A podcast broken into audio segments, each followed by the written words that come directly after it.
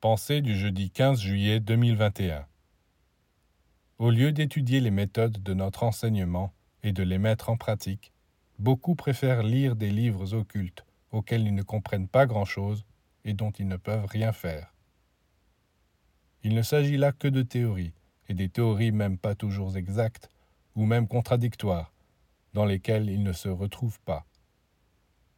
Il est temps de comprendre que la seule chose qui compte vraiment, c'est la vie, la vie divine qu'ils doivent vivre, car c'est elle qui leur apportera toutes les connaissances du ciel et de la terre.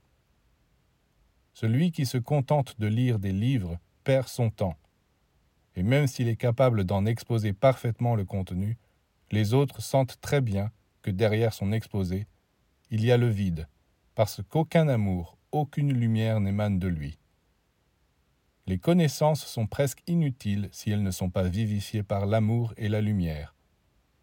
Si, après vos études et vos lectures, vous n'arrivez pas à être plus fraternel, plus chaleureux, c'est que vous n'avez rien compris à la véritable science initiatique.